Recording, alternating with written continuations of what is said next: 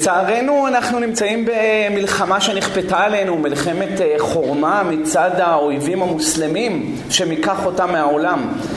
שהם רשע כזה לא ראינו יובלות. אני חושב שכבר הזכרתי את זה בשיעורים, שמאז השואה לא היה יום אחד שמתו כל כך הרבה יהודים.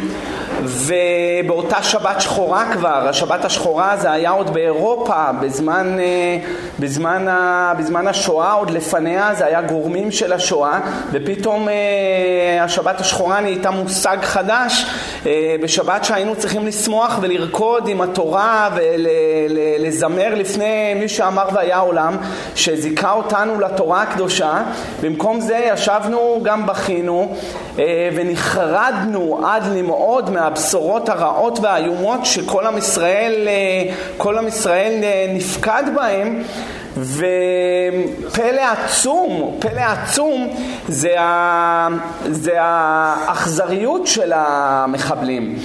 ואני תמיד אומר, אפשר להרוג, בכל אומה ואומה תמיד היו מנוצחים ותמיד היו מנצחים, תמיד היו אויבים ותמיד היו אוהבים. וכשתמיד מלחמה נלחמת, אה, אומה נלחמת בחברתה, אז, אה, אז היו נותנים כדור בראש וממשיכים הלאה. אבל כאן אתה רואה את השנאה של ישמעאל, מה שלא ראינו את זה באף מלחמה. אני לא זוכר אפילו בשואה ששמענו כאלה דברים מחרידים. לקחת, להתעלל בעוללים, להכניס אותם לתנורים, לפתוח... לא רוצה להזכיר את הדברים האיומים שהיה שם, לאנוס בנות ליד הבעלים שלהם, לערוף ראשים, לקחת את הראשים איתם לעזה, להשאיר גופות. אנשים בזקה באים אליי לא יודעים יום ולילה, לא יכולים לאכול, לא יכולים לישון. השתנו על כדורים, על כדורים, אני אומר לכם אנשים על כדורים. יהיה בסוף, יהיה עוד, יש להם עוד גופות שהם עוד לא יודעים אפילו מי אלה מרוב שהתעללו בהם, שרפו אותם, ביטרו אותם לא יהיה ברירה בסוף לעשות קבר אחים ולהכניס את כולם לתוך הבור, זה איברים, אתה לא יודע מי זה מה איך אתה יכול לזהות? יש לך פה גוף בלי ראש, יש לך פה ידיים, יש לך פה רגליים אתה לא יודע איך לזהות אז מה עושים? עושים קבר אחים, לוקחים, עושים בור גדול, מכניסים את כולם ועושים אנדרטה לזכר כולם ומה יהיה עם המשפחות? מקום קבורתו לא נודע. לך תדע עכשיו. אתה רואה כזה חרון אף בשמיים? ביום שמחת תורה? הלא זה אומר דרשני. הלא דבר הוא, איך יכול להיות בעולם, איפה ההשגחה העליונה, שביום הזה ש, שיש שמחה בשמיים, יתהפך לנו היום הזה מאבל לשמחה, משמחה לאבל? כמו שהגמרא אומרת מסכת שבת בדף פ"ז, כמה עטרות נטל אותו היום? הראשון לנשיאים, ראשון להבאת קורבנות, ראשון לירידת אש, ראשון עשרה עטרות נטל אותו היום, ואותו היום התהפך עליהם ליגון ולהנחה, כשיצא אש ואכלה אכלה את נדב ואביהו. וחז"ל אומרים, זה היה הכי קשה, כי זה לא היה סתם יום חול, זה היה יום של שמחה, עשרה עטרות נטל אותו היום, ואף על פי כן חז"ל אומרים שביום הזה הקדוש ברוך הוא הפך אותו מששון ושמחה ליגון והנחה. אבל גם נדב ואביהו כשבאה אש והרגה אותם כי הם הקריבו אש זרה והם רצו לעשות מצווה דווקא כ"א מסכת יומא הגמרא אומרת אף על פי שאש יורדת מגבוה המצווה להביא גם מן האידיוט. אז יש עניין גם להביא והם בסך הכל היה כוונתם טובה הם היו טהורים. אבל גם כשיצא אש יצא אש שתי חוטים של אש נכנסו בנחיריים שלהם שרפו אותם מבפנים ויצאו. השאירו גופה שלמה. זה גם זוהר זוהר חדש בדף כ"ב. הזוהר כותב שהכהן הכהן הגדול היה נכנס לקדוש הקודשים, אם הוא היה רשע, כי בבית שני היו כהנים רשעים, הגמרא אומרת, דף ט' מסכת יומא, מה היא דכתיב יראת השם, השם תוסיף ימים ושנות רשעים תקצורנה? יראת השם תוסיף ימים זה בית ראשון, שעמד 410 שנה, ושימשו בו בסך הכל 18 כהנים גדולים, ושנות רשעים תקצורנה? זה בית שני, שעמד 420 שנה, ושימשו בו למעלה משלוש מאות כהנים גדולים. תוציא 80 שנה כהן גדול היה יוחנן כהן גדול, 40 שנה שמעון הצדיק שהציל אותנו מאלכסנדר מוקדון יומא ס"ט, אחר כך יש לנו 10 שנים זה ישמעאל בן פאבי ו-11 שנה אלעזר בן חרסום. אז תעשה 80 ועוד 40 ועוד 10 ועוד 11, כמה שיצא פחות 420. מה שיצא תחלק ב-300, יצא לך פחות מ-0.8 לכל כהן גדול. איך יכול להיות? כמה כהנים גדולים היו בבית שני? אומרת, אומרים חז"ל, היו רוצחים אחד את השני כדי להיות כהן גדול. הגמרא מביאה שם בדף י"ח ביומה. אה, אה, אה, דינרים ותרכבות, היינו מלא כסף. עינתא למרתא בת ברטוס לינאי המלך כדי שדאוקמי ליהושע בן גמלה בעלה לאב וכהן גדול. שכדה את ינאי המלך, וינאי היה מושחת שבמושחתים, שנא את הפרושים, אהב את הרפורמים, אהב את הכותי, אהב את כל מי שלא עם ישראל הוא והוא מעם ישראל, מה, הוא מלך של בית חשמונאי, אשתו צדקת גמורה שלום ציון המלכה, והוא שנא את הדת, חז"ל אומרים את כל החכמים רצח, בדף ע"ב מסכת קידושין, שאלעזר בן פוירה, אישרה לב ובליעל, הלך והרעיל את האוזניים של המלך, והלך, אמר למלך שהפרושים הפרושים שונאים אותו, הפרושים זה אנחנו, ושונאים אותו, שמע ככה, אמר להרוג את כולם. עד שיהושע בן פרחיה ברח למצרים ומשם בא ישו, אז הוא ברח למצרים וכל הסיפור הגדול. בסוף, בסוף חזר בו, בדף כ"ב מסכת סוטה, חז"ל אומרים שלפני שהוא נפטר הבין שהוא טעה כל ימיו ואמר לאשתו היזהרי מהצבועים שעושים מעשה זמרי ומבקשים שכר כמו פנחס. יעני טעה, מה זה יעזור לנו שטעית כל ימיך שלושים שנה מלך ינאי המלך. והיה רשע גדול, רדף את הדת, רדף את הצדיקים רדף את הדתיים, הוציא את כל הפרושים מהסנהדרין, העמיד את כל החברים שלו עמי הארץ בסנהדרין, וממילא הדת הלכה וירדה מטה מטה, והכל על מה? הכל בשביל הכבוד שלו. ואומרת הגמרא שמרתה בת בייתוס שילמה לו 18 שקי זהב בשביל שיעמיד את יהושע בן גמלא בעלה, להיות כהן גדול. אז אתה מבין מה היה פה בבית שני? היה קטסטרופה מה שהיה פה. נורא ואיום. אז המצב הרוחני של העם הלך והידרדר, הלך וירד. למה? אם בארזים נפלה שלהבת, מה יגידו אזובי קיר? אם הראשים של העם הם כולם מושחתים, אוהבי כסף ושלמונים, ורודפי בצע ותפקידים, אז מה אתה מצפה מהעם שיעשו? זה מה שהיה שם. אז אתה רואה מכאן שבית שני היה נורא ואיום, היה פה קטסטרופות. והכל היה, היה ברחמים שהקדוש ברוך הוא עוד שלח להם, כמה שלח להם אזהרות. אומרת הגמרא במסכת יומא בדף ל"ט. אומרים חז"ל שמה, ארבעים שנה לפני שנחרב בית המקדש היה אותות מהשמיים. כוכב שביט עבר מעל ירושלים בצורת חרב. להודיע שעוד מעט חרב תבוא על ירושלים. ואמרו לחכמים, מה, שוהדה, מה זה הדבר הזה? הוא לא יודע, גלקסיה, שביל החלב, הוא עובר דרך נוגה, שעובר דרך ההוא. הם ביארו את כל העניינים, כאילו זה איזה תופעת טבע. ארבעים שנה קודם שנחרב בית המקדש, אומרת הגמרא, האש לא הייתה יורדת מהשמיים לאכול את קורבן התמיד. היה בת אש בצורת כלב. ראיתי את זה גם בזוהר. זוהר בהקדמה, בדף ו', כותב הזוהר וגם זה גמרא. יומא בדף כ"א, שהיה, כשהיו עושים רצונו של מקום, האש הייתה יורדת בצורת אריה. כשלא היו עושים רצונו של מקום, האש הייתה באה בצורת כלב. ומבאר שם הרמק, רבנו משה קורדוברו, באור יקר על הזוהר, בהקדמה בדף ו'. אריה רמז למסר של עם ישראל, מיכאל, שר ישראל, אליהו, אליהו וגבריאל, בסרונה הגאולה בשעת הנעילה.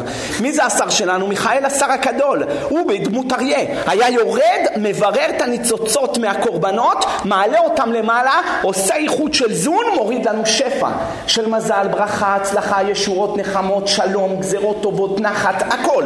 אבל כשלא עשו רצונו של מקום, והשם קץ בזבחים שלהם, לא רצה את הקורבנות שלהם, אז מיכאל לא בא, ובמקומו בא הסמ"ם בצורת כלב, והוא אכל את הבירורים והרג את האריה. כך כותב, כך כותב הרמק.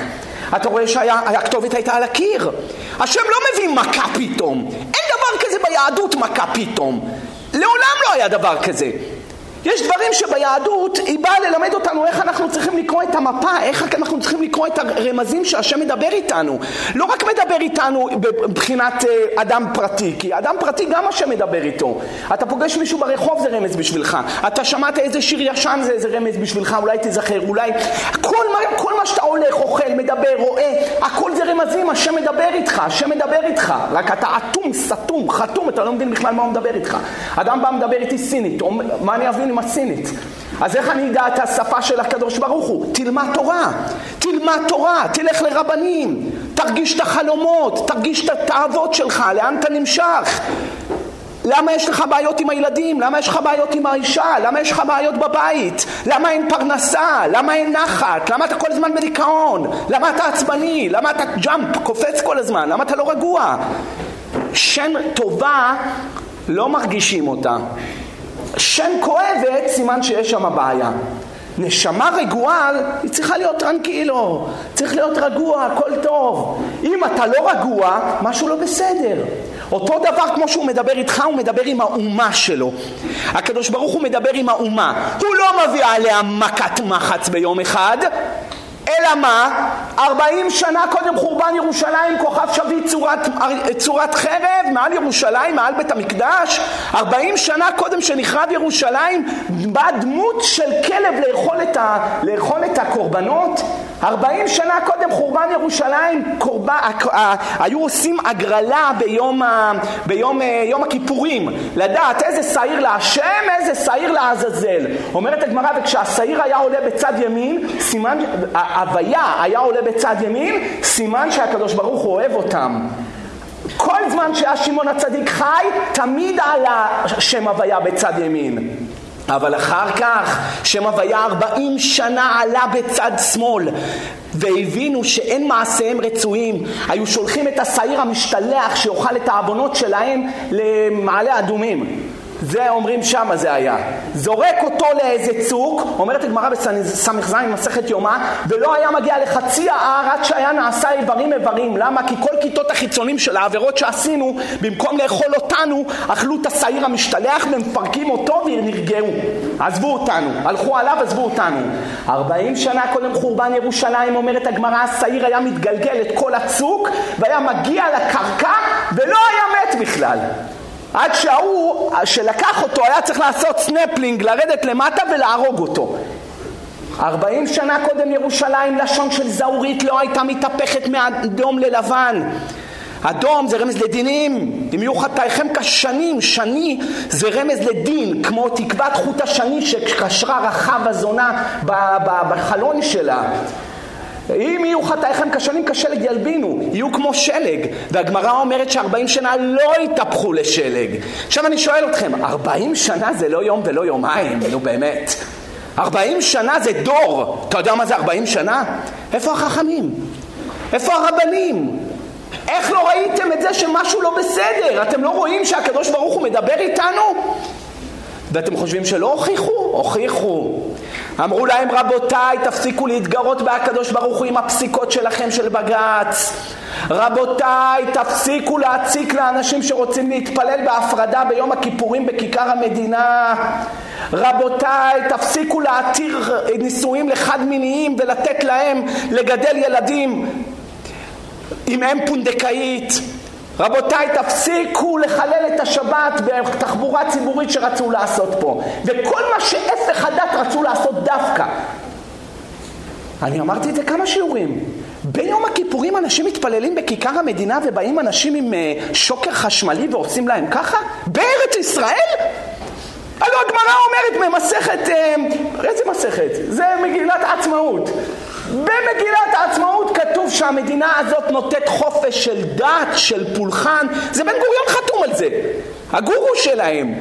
הוא חתום על זה שהשתטחו על הקבר שלו בהר, המלך, בהר הרצל. זה חופש של דת? ועוד דת של יהודים? אנטישמיות בתוך? אלא מה? אלא מה? אלא מה? הכתובת הייתה שלא תחשבו שהקדוש ברוך הוא מביא על הבן אדם כאפה ביום אחד. זה לא הולך ככה, הוא לא עושה את זה. אין בעל הרחמים פוגע בנפשות תחילה, אלא בהתחלה הוא בא, נותן לו פצעים מתחת לבגד. לא מקשיב, באים החברים שלו ומדברים איתו מוסר. לא מקשיב, בא עם הפסדים בממון. לא מקשיב, הקדוש ברוך הוא בא לאט לאט לאט לאט, לא מקשיב, לוקח איזה ילד. בר מינן. אצלנו באסון הזה שהתהפך עלינו מיום של שמחה, יום של ריקוד עם התורה, ליום של אבל, יום של נסיעה של ארונות מתחת לאדמה, של ארונות של חיילים, כואב הלב על כל חייל שנפטר, הלב שלי מדמם. אה, בני עשרים, בני עשרים ואחד, בני עשרים ושתיים, כל החיים היה לפניהם. על מה הם מתו? על מה הם מתו? הנביא צועק עליהם, על מה עוד תוכו תוסיפו שרה? אין בו מתום כולו חבורה טריה מכף רגל עד ראש. כמה עוד, כמה עוד צריך עוד לצעוק? כמה צריך עוד לצעוק בשביל שאנחנו נחזור בתשובה?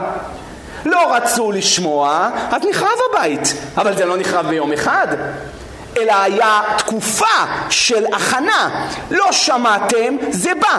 מי ששומע את השיעורים שלי באופן קבוע יודע שאני כבר שנה אומר שהמדינה הזאת הולכת לתהום. אני כבר שנה אומר שהעגלה יורדת לתהום עמוקה מאוד, אין מי שיעצור אותה.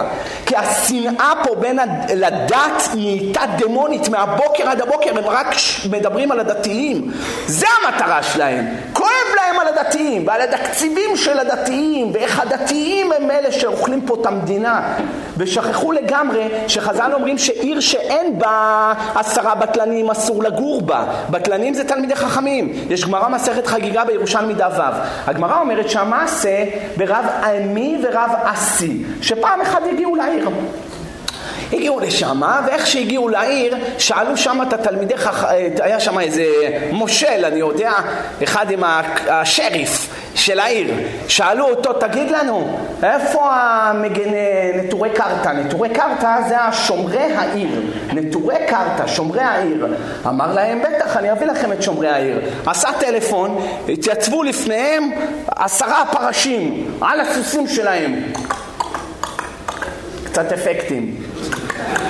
היו מבסוטים על הסוסים, כל אחד מיומדי מלחמה איש חרבו על יריחו, אמרו לו הנה הם שומרים של העיר. הסתכל רב עמי ברב אסי, אמר לו רשכון עדה, מה זה עדה? כן, מה הוא מביא לנו? אמרו לו זה נטורי קרתא, אלה מחריבי קרתא. אמר להם, למה אתם אומרים ככה? הם שומרים את העיר. אמר להם, אמרו לו, אלה מחריבים את העיר. אנחנו שאלנו איפה זה נטורי קרתא. אמרו לו, מי זה נטורי קרתא? אמר להם, אמרו לו, תינוקות של בית רבן, תלמידי חכמים שלומדים תורה. הם שומרים את העיר. כי על ידי שהם לומדים תורה, אז השכינה יורדת, ואז השכינה מקיפה, ויש אור מקיף, והוא שומר, שנאמר, אם השם לא ישמור עיר, שב שקד שומר. ככה אומרת הגמרא. אז כמובן צריך השתדלות גם בכוח הזרוע, אבל מצד שני לא לחשוב שכוח של, ה, אה, אה, של התורה זה חלש. זה לא ילך בלי, בלי הכוח של התורה. ולכן אם אדם רוצה, קודם כל, סתם דרך אגב, אתם יודעים למה במסכת גיטין, שמה התנקזו כל אגדות החורבן? כי אדם שמגרש את אשתו, הוא החריב את הבית שלו. לכן מסכת גיטין זה אגדות החורבן.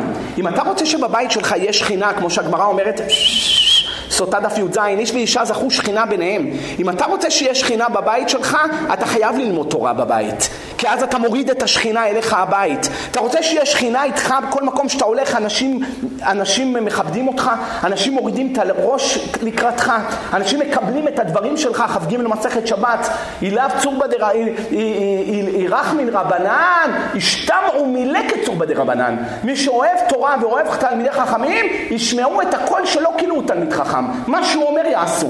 אתה רוצה את זה? תורה. יש כוח עוצמתי אנרגטי, כוח מגי, כוח שאנחנו אפילו לא מבינים אותו, שמוריד על הבן אדם, על הבן אדם את, ה, את הכוח הזה שנקרא תורה.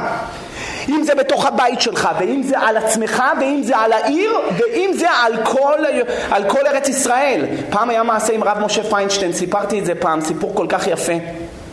שהרב משה פיינשטיין למד תורה, היה מתמיד גדול, ופתאום באו אליו איזה מישהו, הגבאי שלו, אומר לו הרב, הרב, יש פה ילד נדרס למטה, הרב יעשה לו מי שברך, צדיק גוזר השם מקיים.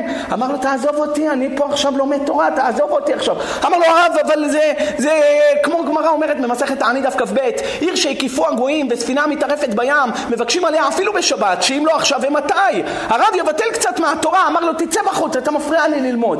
אמר לו, אבל הרב, אמר לו, החוצה. יצא בחוץ. אחרי שעה בא אליו, הרב סיים את הלימודים, אמר יאללה בוא נלך למנחה.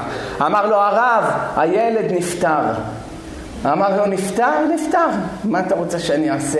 אמר לו הרב אני לא מכיר אותך, מה זה כזה, זה כזה קור רוח? לא יכולת לברך? לא יכולת לבקש על הילד? אמר לו נפטר, נפטר. ירדו למטה למכונית, בא אליו איזה מישהו, לחש משהו לגבאי, גבאי היה בהלם. בא לרב, אמר לו הרב, הוא בכלל לא היה יהודי. זה היה בכלל גוי. אמר לו הרב משה פיינשטיין, נו, ומה אתה חושב? שאני לא ידעתי שזה היה גוי? אמר לו, אז למה אתה? אז איך ידעת? אמר לו, אני אגיד לך, על כל אמריקה, הוא היה גר בניו יורק, על כל אמריקה אין לי כוח להגן, אבל ברחוב שאני גר בו, ילד יהודי יידרס, זה בחיים לא יקרה. כי התורה שלי מגנה על כל הרחוב. ואותו דבר רבותיי, היא הגנה על כל אמריקה, ואני סובר שהיא הגנה על כל העולם כולו. כי צדיק שעזב, אותנו עזב להנחות ונשאו המה למנוחות, כמו שהגמרא אומרת, מגילה דף ט"ו, אמר רבי יוסי. צדיק שנפטר, לדורו נפטר. משל לאדם שהייתה לו מרגלית, כל מקום שהיא מרגלית שמה, לא נאבדה אלא לבעליה. מי איבד אותו? אנחנו. אז אתה רוצה שיהיה לך טוב בבית שלך? תלמד תורה, דף י"ז סוטה, איש ואישה זכו שכינה ביניהם. איך אתה מוריד את השכינה? תורה. אתה רוצה להגן על הרחוב? תלמד תורה, אולי יש לך כוח להגן על הרחוב, יש לך כוח להגן על הבניין, יש לך כוח להגן על כל הארץ ועל כל העולם כולו בזכות תורה. ואלה כאן במדינה החליטו שאנחנו שנוררים. וכל פעם שמישהו בא וקורא לי שנורר, אני אומר לו, תגיד לי, איפה היית בצבא? עשית צבא שאתה קורא לי שנורר? או שהיית בניירת? אומרים או סיירת או ניירת, 804. באים ב-8 עושים 0, הולכים ב-4. אני עשיתי שלוש שנים צבא ואני עשיתי מילואים ואני לא בא עכשיו להתנסח עליך מלמעלה. אבל אתה בא ואתם אומרים עלינו שאנחנו שנוררים, אנחנו עובדים קשה מאוד, יומם ולילה לא ישבותו בתלמוד תורה. אוכלים תורה, ישנים תורה, קמים תורה, עד שחז"ל אומרים פעמיים בדף י"ט עבודה זרה, בדף כ"א מסכת סוטה, תלמיד חכם, אפילו שיחת חולין שלא צריכה לימוד. כי כל המציאות שלו זה תורה. מי אתה יודע על זה שאתה לומד תורה כאן כמה חיילים הצלת בעזה? אתה יודע כמה? אתה תבוא למעלה בשמיים, אתה תגיד אפילו לא ידעתי אפילו, יגידו את זה ואת זה ואת זה אתה הצלת. וזה היה צריך להיות בלי יד וההוא בלי רגל, ובזכות התורה שלמדת במסירות נפש, בנחישות, בשקיטה, בהתמדה, עולה לך, כל הזכויות שלהם עכשיו עולה לך, והם אפילו לא יודעים. בין, הרב יהודה פתיה כותב שראיתי בבגדד רשעים גמורים, יהודים, רשעים גמורים, שמבזים את התלמידי חכמים ולא יודעים שאותו תלמיד חכם שהם ביזו, הם חיים בזכותו. ואם לא היה הוא, היה בא עליהם צרות תופת. רק בזכותו הוא עוצר את הצרות. הוא היה מקובל, היה לו עיניים רוחניות, הוא היה יודע בדיוק מה קורה בשמיים, הרב יהודה פתאי. מי שקראו רוחות מספרות נבעט ונבעל לראות את הכוח שהיה לו. אז אלה שונאים אותנו, מחליטים לעשות נגד התורה, נגד הדת, נגד התפילות, למוסלמים ייתנו להתפלל בכיכר המדינה, אה, גברים לבד, נשים לבד. אבל כשאתה מדבר על יהדות, חס ושלום. מי יודע אם בכלל כל המציאות שלכם זה לא התורה שאנחנו לומדים בעמל ובנחישות ובמסירות נפש. אנחנו הורדנו את השכינה לארץ בזכות התורה שאנחנו לומדים. היא רוכבת עלינו, לא עליכם. אתם מגרשים את השכינה. חז"ל אומרים דור סדום, דור הפלגה, דור המבול. כל דור העלה את השכינה מדרגה אחרת, גירש אותה. עד שבא אברהם הוריד אותה, בא יצחק הוריד אותה, עד שבא משה רבנו הוריד אותה עד ההר למטה. וההר בוער כולו באש עד לב השמיים. הרשעים מסלקים את השכינה, הצדיקים מורידים את השכינה אלינו, כי זה נקרא דירה בתחתונים. אם אדם יקלוט מה הולך כאן, הולכת כאן מלחמה רוחנית. הכל כאן קשור במערך ומאזן של זכויות מול חובות, של קדושה מול קליפה, של יהודים טהורים וקדושים מול הערב רב הארורים ששונאים את התורה, שהזוהר כותב עליהם, זוהר פרשת פנחס רל"ב, יותר ממה שאומות העולם עושים רע לישראל, ערב רב עושים רע לישראל.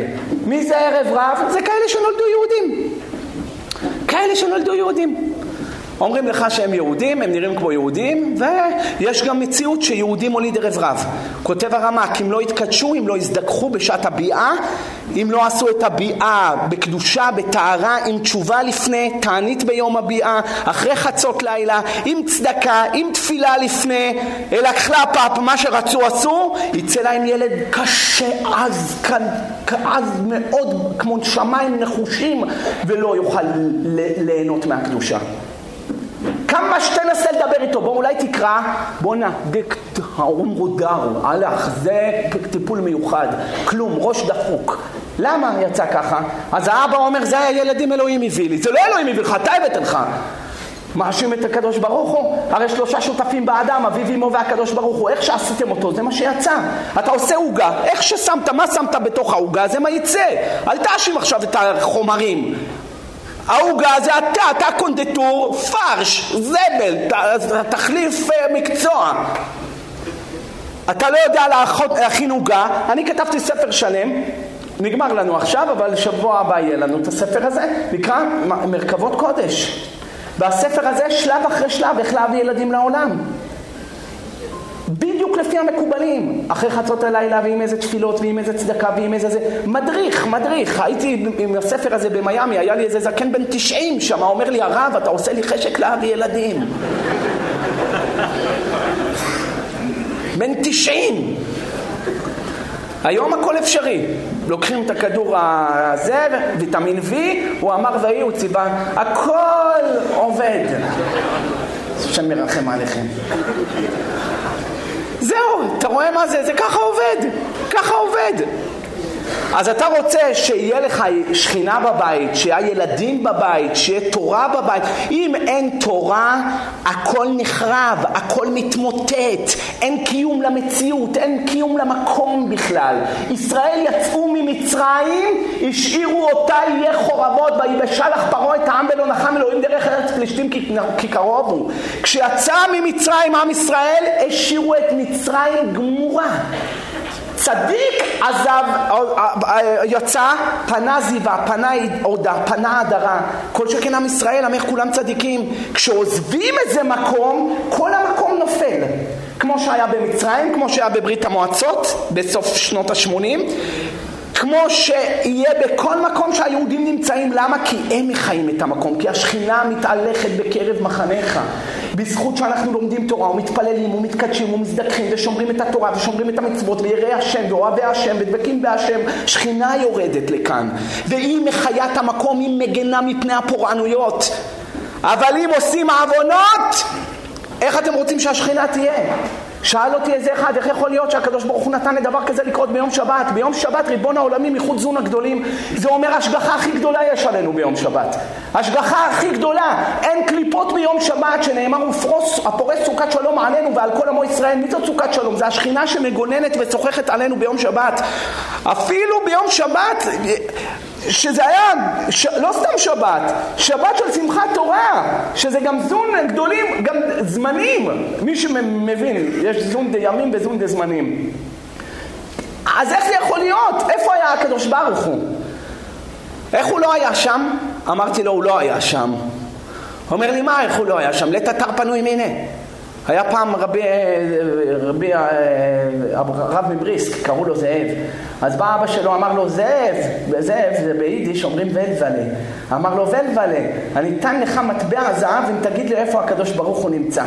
אמר לו, אבא, אני אתן לך עשרה מטבעות זהב אם תגיד לי איפה הקדוש ברוך הוא לא נמצא. אז הבין שהוא ילד חריף, אפשר לצרף אותו לזימון. שנאמר לתתר פנוי מיני. איפה הקדוש ברוך הוא היה כשזה קרה? אולי הוא לא היה שם. איך זה יכול להיות שהוא לא היה שם? כשעושים מסיבה של בחורות ובחורים, כשמביאים את בודה הפסל, רוקדים מולו במקום לרקוד לפני ספר תורה, אני לא רוצה לקטרג חלילה וחס, אני רק מנסה ליישב את מה, ש... מה שמטריד אתכם בשכל הרבה פעמים, איפה הקדוש ברוך הוא היה. במקומות של חילולי שבת המוניים, מוצהרים, ועוד דברים שאני לא יכול להגיד, לא, גם בגלל שאני מוקלט, גם בגלל ספר תורה וגם אני לא רוצה לקטרג.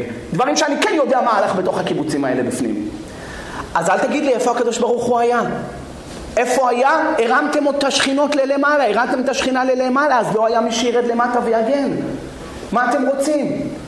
במקום שיש שם ערבוביה של גברים ונשים, אנדרלמוסיה באה לעולם והורגת טובים ורעים. זה גמרא במסכת שבת בדף נ"ה. מה, אני המצאתי את זה? אני בסך הכל מביא לכם מה שכתוב בתורה, אני לא אומר לכם כלום משלי, זה לא הגיגים שלי, זה לא רעיונות שלי. אני מביא לכם מה כתוב בחז"ל, אני מצטט את המקורות, לכו תראו. מקום שיש ערבוביה נשים וגברים, אנדרלמוסיה באה לעולם והורגת טובים ורעים.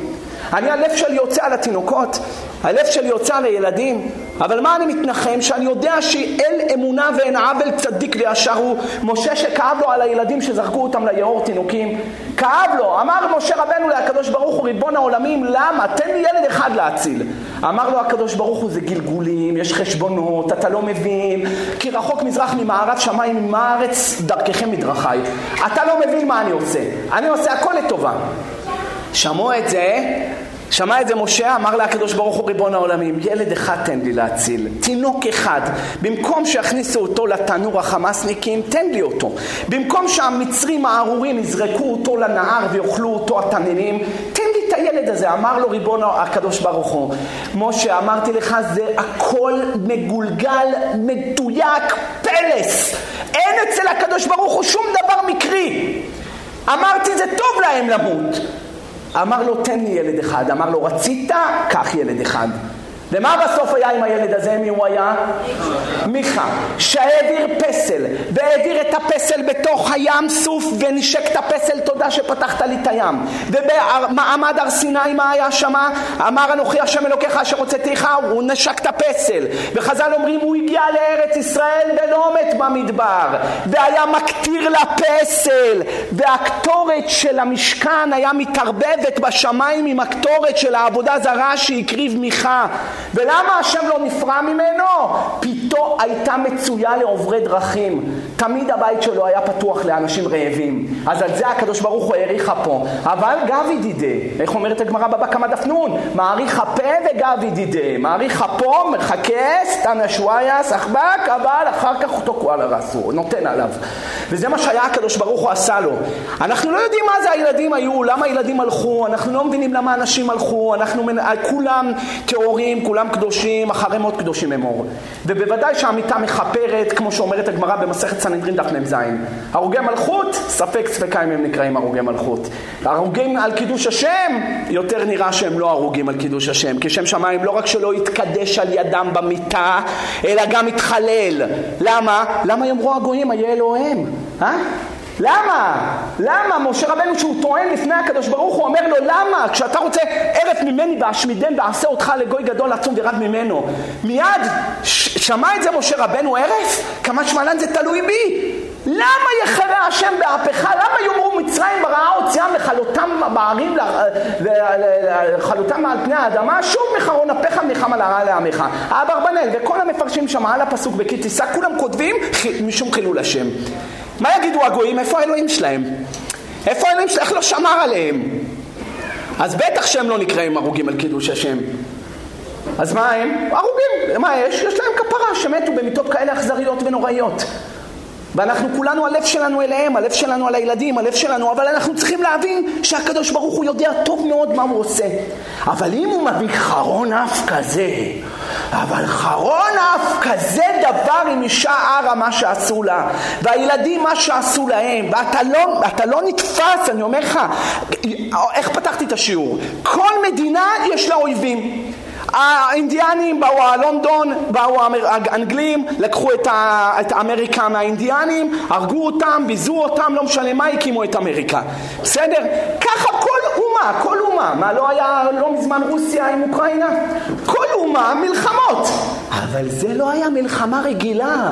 ויפלא השם אלוהיך את מכתך הפלאה רבה מאוד! מה זה יפלא השם את מכותך? שאתה תראה שזה לא הגיוני, זה מעל הטבע. ראיתם פעם איזה אומה בהיסטוריה תיתנו לי פה עכשיו? אומה בהיסטוריה שאת השונאים שלה עשו להם קעקוע עם מספרים פה? אין דבר כזה בעולם, בעולם, שעשו לשונאים, עד שאתה עושה לו קעקוע ביד, שים לו כדור בראש, תגמור אותו. עד שאתם נכנסים לעוטף עזה ואונסים ובוזזים ומתעללים בגופות, אם הם היו עוזבים, אז זה היה כמו כל מלחמה רגילה. רוצחים אנשים והולכים לקריה הבאה. רוצחים הולכים לקריה הבאה. אבל כאן הם באו טעונים בעצבים. חיות טרף, חיות אדם. איך הפסוק קורא לו? ישמעאל פרא האדם ידו בכל ויד כל בו ועל פני כל אחד ישכון. תמיד השם תואר באחרי האדם. אדם גדול, אדם קטן, אדם יפה, אדם רזה, אדם שמן. פה פרא אדם, היית צריך לקרוא לו אדם פרא. ולמה פרא אדם? הוא קודם פרא, אחרי זה בן אדם. צמוד, פראי, בצורה חייתית שהוא הכי קרוב להיות חיה. כל דבר יש לה ממצע. מה הממצע בין בן אדם לבין חיה? זה אלה. זהו זה. עכשיו אלה, הקדוש ברוך הוא שם אותם בידיים שלנו, שם, שם אותה, אותנו בידיים שלהם, עד מתי? הזוהר כותב בפרשת וירא דף ל"ב, עד מתי שיגמר הזכות של ישמעאל על הברית מילה שהם עושים. היום אני לא יודע, הם עושים ברית מילה בכלל אלה? הם עושים? אז נגמר. יאללה, שילכו לאלף גיהינם. ברוך אתה אדוני אלוהינו מלך העולם שהכל נהיה בדברו. מה אתה לומד מפה? שישתבח שמו הקדוש ברוך הוא אל אמונה ועיניו ואל אוהב אותנו ועושה את הכל לטובה ואנחנו לא מבינים כלום, אנחנו אנשים קטנים ולא מבינים כלום. לא נותר לנו אלא לקבל, לא להבין, לקבל זה העבודה שלנו, לקבל ואחרי שקיבלנו את הבשורות הרעות מעכשיו לנסות לתקן את הדרכים. כשיש לך כאב קטן בשו, ב, ב, בשן, אם אתה מזניח נהיה חור גדול, אם אתה מזניח נהיה טיפול שורש, אתה מזניח נהיה עקירה אחרי הכתר ואחרי זה מדביק לך את כל השיניים. אם קיבלנו כזה כאפה מהקדוש ברוך הוא בשמחת תורה האחרון, אל תחשבו שעולם כמנהגו נוהג. ייכנסו לעזה, יגמרו את הכל וחיו באושר ואושר עד עצם היום הזה. doesn't work like that אם לא יהיה שינוי מהותי בתפיסה של הדתיים, בתפיסה של החילונים, בהבנה למה באנו לעולם, איזה ניעור כזה שהקדוש ברוך הוא ניער את כולנו, אז חס ושלום יכול לבוא חרון אף יותר גדול מזה. אז אנחנו לא רוצים, אנחנו לא רוצים באל רחום וחנון. אבל מה נעשה? יש סימנים, כמו היה סימנים לפני החורבן, כמו סימנים לפני שבא לבן אדם צרות. גדולות, אז באים צרות קטנות כדי לעורר אותו. אז גם היה סימנים כאן. הסימנים האלה, הקדוש ברוך הוא רוצה, כבר נתן לנו את הסימן הכי גדול, זה מה שהיה. אתם יודעים שהיה תיאום עם חיזבאללה ואיראן לעשות כולם פעולה אחת. רק דוקטור מרדכי קידר, שהוא מומחה לאסלאם, הוא סובר שהמוס, שהחמאסניקים ראו את המסיבה שהייתה שם, לא עמדו בפיתוי ויצאו. אם לא הייתה המסיבה, הוא אומר, יכול להיות שהם היו מחכים ליום פקודה עם החיזבאללה בצפון, עם איראן במזרח, עם ערביי ארץ ישראל מתוכנו, מה היה נשאר מאיתנו? מה היה נשאר מאיתנו? איך היינו בכלל עוד היום יושבים פה לומדים? אלא מה? גם הכל ברחמים, גם כשהוא מביא את המכה זה ברחמים. איך כותב הזוהר? איזה זוהר, איזה זוהר, זוהר אחרי מוד ס"ו. כותב הזוהר שהקדוש ברוך הוא מביא צרות על הבן אדם, זה אפילו לא אחד ממאה ממה שראוי לבוא עליו. והוא הדין לאומה כולה, הוא הדין לאומה כולה. הצרה שבאה זה אחד ממאה ממה שהיה ראוי לבוא, רק הוא יושב למעלה בשמיים ורואה איזה מחדלים הולכים פה. לשלוח בחורות, אסירות בשביל המחבלים בכלא? שיעשה לה מה שהוא רוצה, העיקר שייתן להם מידע? מה, אתם איזה דברים, איזה דברים באים אליי? איזה דברים בא אליי איזה אחד? אני אומר לכם, אני אומר לכם, בכיתי. אומר לי הרב, אני, חבר שלי רוצה איזה תיקון, עשה איזה עבירה חמורה, והוא רוצה תיקון, והוא מתבייש לבוא לשאול אותך מה התיקון. אתה יכול לבוא להגיד לי את התיקון, אני אגיד לו? אמרתי לו, מי? הוא אומר לי, חבר שלי. אמרתי לו, כן? חבר שלך? הוא עושה כן, הוא חבר שלי. אמרתי לו, טוב, נו, מה הוא עשה? סיפר לי את העבירה שהוא עשה, יצא לי עשן מהאוזניים, עשן מהאוזניים. אמרתי לו, מה? לא מאמין בעולם על הדבר הזה. תגיד לו, חמור מאוד מה שהוא עשה. אומר לי, הרב, הרב, לא התכוונתי, לא התכוונתי. אתה רואה? על ראש הגנב בוער הכובע. עכשיו אנחנו נמצאים כבר כמעט חודש אחרי פתיחת המלחמה הזאת. מה הקדוש ברוך הוא רוצה מאיתנו? מה, מה התפקיד עכשיו? עכשיו זה הפקת לקחים, הסקת מסקנות. קודם כל אנחנו צריכים להתחזק בעורף כדי לעזור לאחינו שבחזית. עומדות היינו רגלינו בשערייך ירושלים. זה שיש את המציאות של הלוחמים בחזית זה בזכות הכוח של העורף שנותן להם כוח של תורה שתלך איתם, כוח של שכינה שתלך איתם, שמאמר רחל תלך איתם לפני הקרב ותנצח. אבל זה רק אם אנחנו לומדים ומתחזקים בירא שמיים. פחות לקטרג, פחות לדבר מילים רעות, יותר לעסוק בתורה. בתורה, יותר לעסוק במצוות, יותר... מידת הדין רותחת על כולם עכשיו. והגמרא אומרת כשמידת הדין רותחת מי יכול לפייס את הקדוש ברוך הוא כשהמלך עצבני ולמה הוא עצבני? לא חסר סיבות לא חסר סיבות שבמדינה הזאת אפילו לא נתנו. עוד ביום שלה, ביום, עוד לפני שהודיעו בכלל על הפיגועים, השיג ושיח בחדשות היה אם יהיה הקפות שניות בהפרדה או לא יהיה הקפות שניות בהפרדה. אז לא רציתם הקפות, קיבלתם התקפות. זה מדינת כל יושביה? זה להיות עם חופשי בארצנו? זה חופש דת ופולחן? מה אתם חושבים שהקדוש ברוך הוא עד מתי ישתוק? עד מתי ישתוק? הגיע הזמן. זה עוד ברחמים שזה בא ככה, אחד ממאה ממה שהיה צריך לבוא לו בה, אבל כמה אפשר? אז מה? אמרתי את זה כבר. כשהיה אסון מירון, אז כל הרבנים, 45 יהודים מתו בהילולה של רבי שמעון, איזה חרון אף. אחרי זה היה פה בקרלין, כאן, בקרלין היה אסון, איזה חרון אף. כל הרבנים אמרו פה אחד, זה בא לחזק את הציבור החרדי. שהציבור החרדי, אבל אשמים אנחנו. למה? כי זה קרה לחרדים. זה לא קרה בדיזנגוף בתל אביב, זה לא קרה בבולדוג בתל אביב, קרוב יעשו את זה שם בית מדרש. או באומן 17. עוד כל אחד מדור אחר בגיהינם. איפה זה קרה? אצל רבי שמעון, ביום ל"ג בעומר, 45 יהודים. בוא'נה, איזה חרון אף. ואחרי זה כאן, זה היה עוד בחג, שהזה שלהם, הרמפה שלהם נפלה פה בזה ומתו יהודים. מה אמרו כל, הר... כל הרבנים? הציבור החרדי, זה רמז בשבילכם שתתחזקו. את אותו כנ"ל רבותיי, כל העוטף, רובם אלה שמתו היו שמאלנים, חילונים, כאלה שהיו מפגינים נגד ביבי, לא שאני בעדו, אני לא בעד אף אחד. אבל אתה רואה מכאן שהכתובת, האסון הוא בא בשבילכם שאתם תתעוררו. כמו שאסון מירון הוא בא בשביל החרדים שיתעוררו, אז האסון הזה בא בשבילכם שאתם רחוקים מהדת ושונאים את הדת ומפגינים נגד הדת, שאתם תתעוררו. ואני אומר שלא רק הם צריכים להתעורר כי גם אנחנו, כי זה אחינו, בשרנו, כמה כאלה מהם היו יכולים לחזור בתשובה, מי יודע אם הילדים האלה היו יכולים להיות עבדים של הקדוש ברוך הוא, לעשות נחת רוח לבורא ברוך הוא. דם עבדיך, נבלת חסידיך, תפתחו את הגמרא במסכת סנדרין דף מ"ז.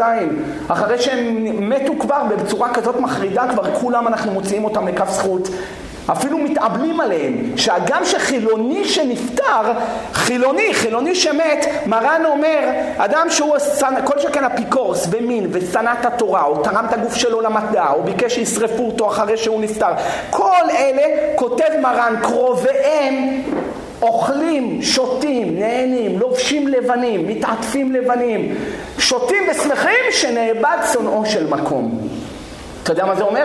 אדם יש לו מישהו חילוני, בפש... בפשטות זה ככה. מישהו חילוני במשפחה, שנא את הדת, שנא את הקדוש ברוך הוא, והוא מת. צריך לשבת עליו שבעה? אומר מרן, לא רק שבעה לא צריך, תזכיר אולם בתלפיות, תביא שמה קטרינג, עם, עם אה, תזמורת, בחפלה, יאללה, כולם לחגוג. למה? בעבוד רשעים רינה. עשיתי שיעור על זה בהלכה, נקרא חילונים עד הקבר. תשמרו את השיעור הזה ותראו, בדיוק הבאתי שם את ההלכה בדיוק מדוקדק, כתבתי את זה בשו"ת שלי בחלק י' במרכבות ארגמן. אז עכשיו, מה הקדוש ברוך הוא רוצה? מי יודע, מי יודע אם לא הנסיך החסן נסראללה שנתן נאום פרווה שכל העולם צוחק עליו מי לא יודע אם הוא יקום עם הג'ננה שלו שעשה את הכל כדי להקדים את כולם כדי לזרוק אה? ואלה שם לוחמים אבירים שם, חיזבאללה זה לא חמאס חמאס פלאחים כולם באו עם, עם טויוטות לכבוש את מדינת ישראל אלה שמה, אלה שמה חיזבאללה יש להם טילים מדויקים, יש להם לוחמי קומנדו, רק לוחמי קומנדו אלף לוחמים. מה אתה תעשה? ומדינת ישראל על, על רצועה כזאת קטנה של עזה, כמעט המדינה מתפרקת בלי עזרה מאמריקה. אז מה יהיה כשאיראן תכריז מלחמה? והיא תכריז, מה אתם חושבים שזה לא ייגמר? שנה שמשיח מלך בן דוד בא, בא מלך פרס ומחריב את העולם. זה לא אני, זה המדרש אומר, זה הלשון של המדרש. בא מלך פרס ומחריב את העולם, וישראל מתגוששים ומפחדים, ואומר להם הקדוש ברוך הוא למה אתם מפחדים? כל מה שאני עושה בשבילכם אני עושה, הגיע הזמן גאולתכם, הגיע הזמן שכבר נגמר עם הגלות הזאת. שיבנה המקדש, שיבוא המשיח, שנקריב קורבנות, שנרגיש את השכינה מהלכת בינינו, כמה אנשים בתוך בסטרא אחרא כבר כל היום.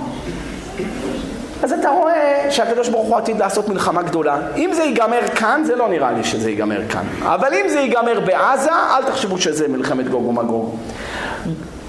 לכאורה, ממה שכתב רב אי גאון, שמלחמת גוג ומגוג תיפתח בסוכות, וכמובן שהיום האחרון של אה, סוכות, שמחת תורה זה גם סוכות.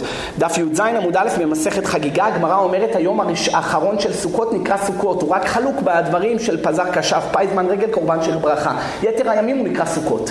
אז שמחת תורה נקרא סוכות, ותתקמר מלחמת גוג ומגוג בפסח, ואז בפסח יהיה תחיית המתים.